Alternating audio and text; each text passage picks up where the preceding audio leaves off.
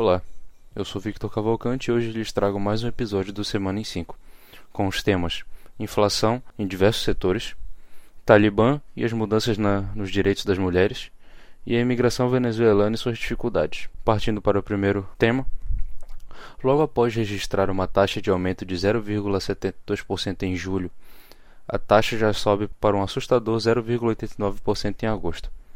Esse valor elevou-se por conta das, dos aumentos de 5% na energia elétrica e 2,5% na gasolina.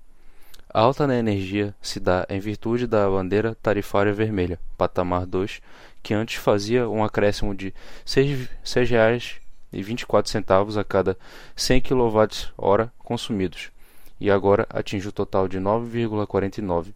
Mudança esta que ocorre por conta do, do acionamento das termoelétricas ao precisar encarar a atual crise hídrica que estamos vivendo. Partindo para o segundo item, o Talibã anunciou hoje, domingo, dia 29 de agosto, que as mulheres afegãs terão a permissão para estudar nas universidades novamente, mas o ensino misto não será permitido.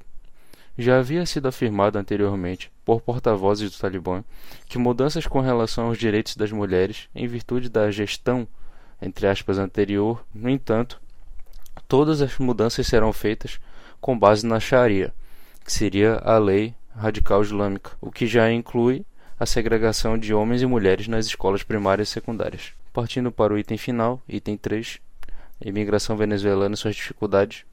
A realidade encarada pelos venezuelanos emigrantes é muito mais severa do que se imagina.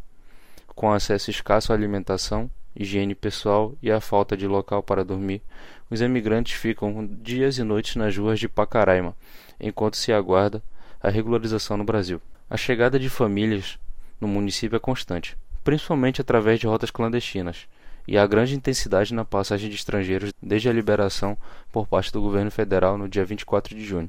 Detalhe: liberação esta feita apenas para imigrantes em situação de vulnerabilidade. Esse foi seu Semana em 5, espero que tenha gostado e até a próxima.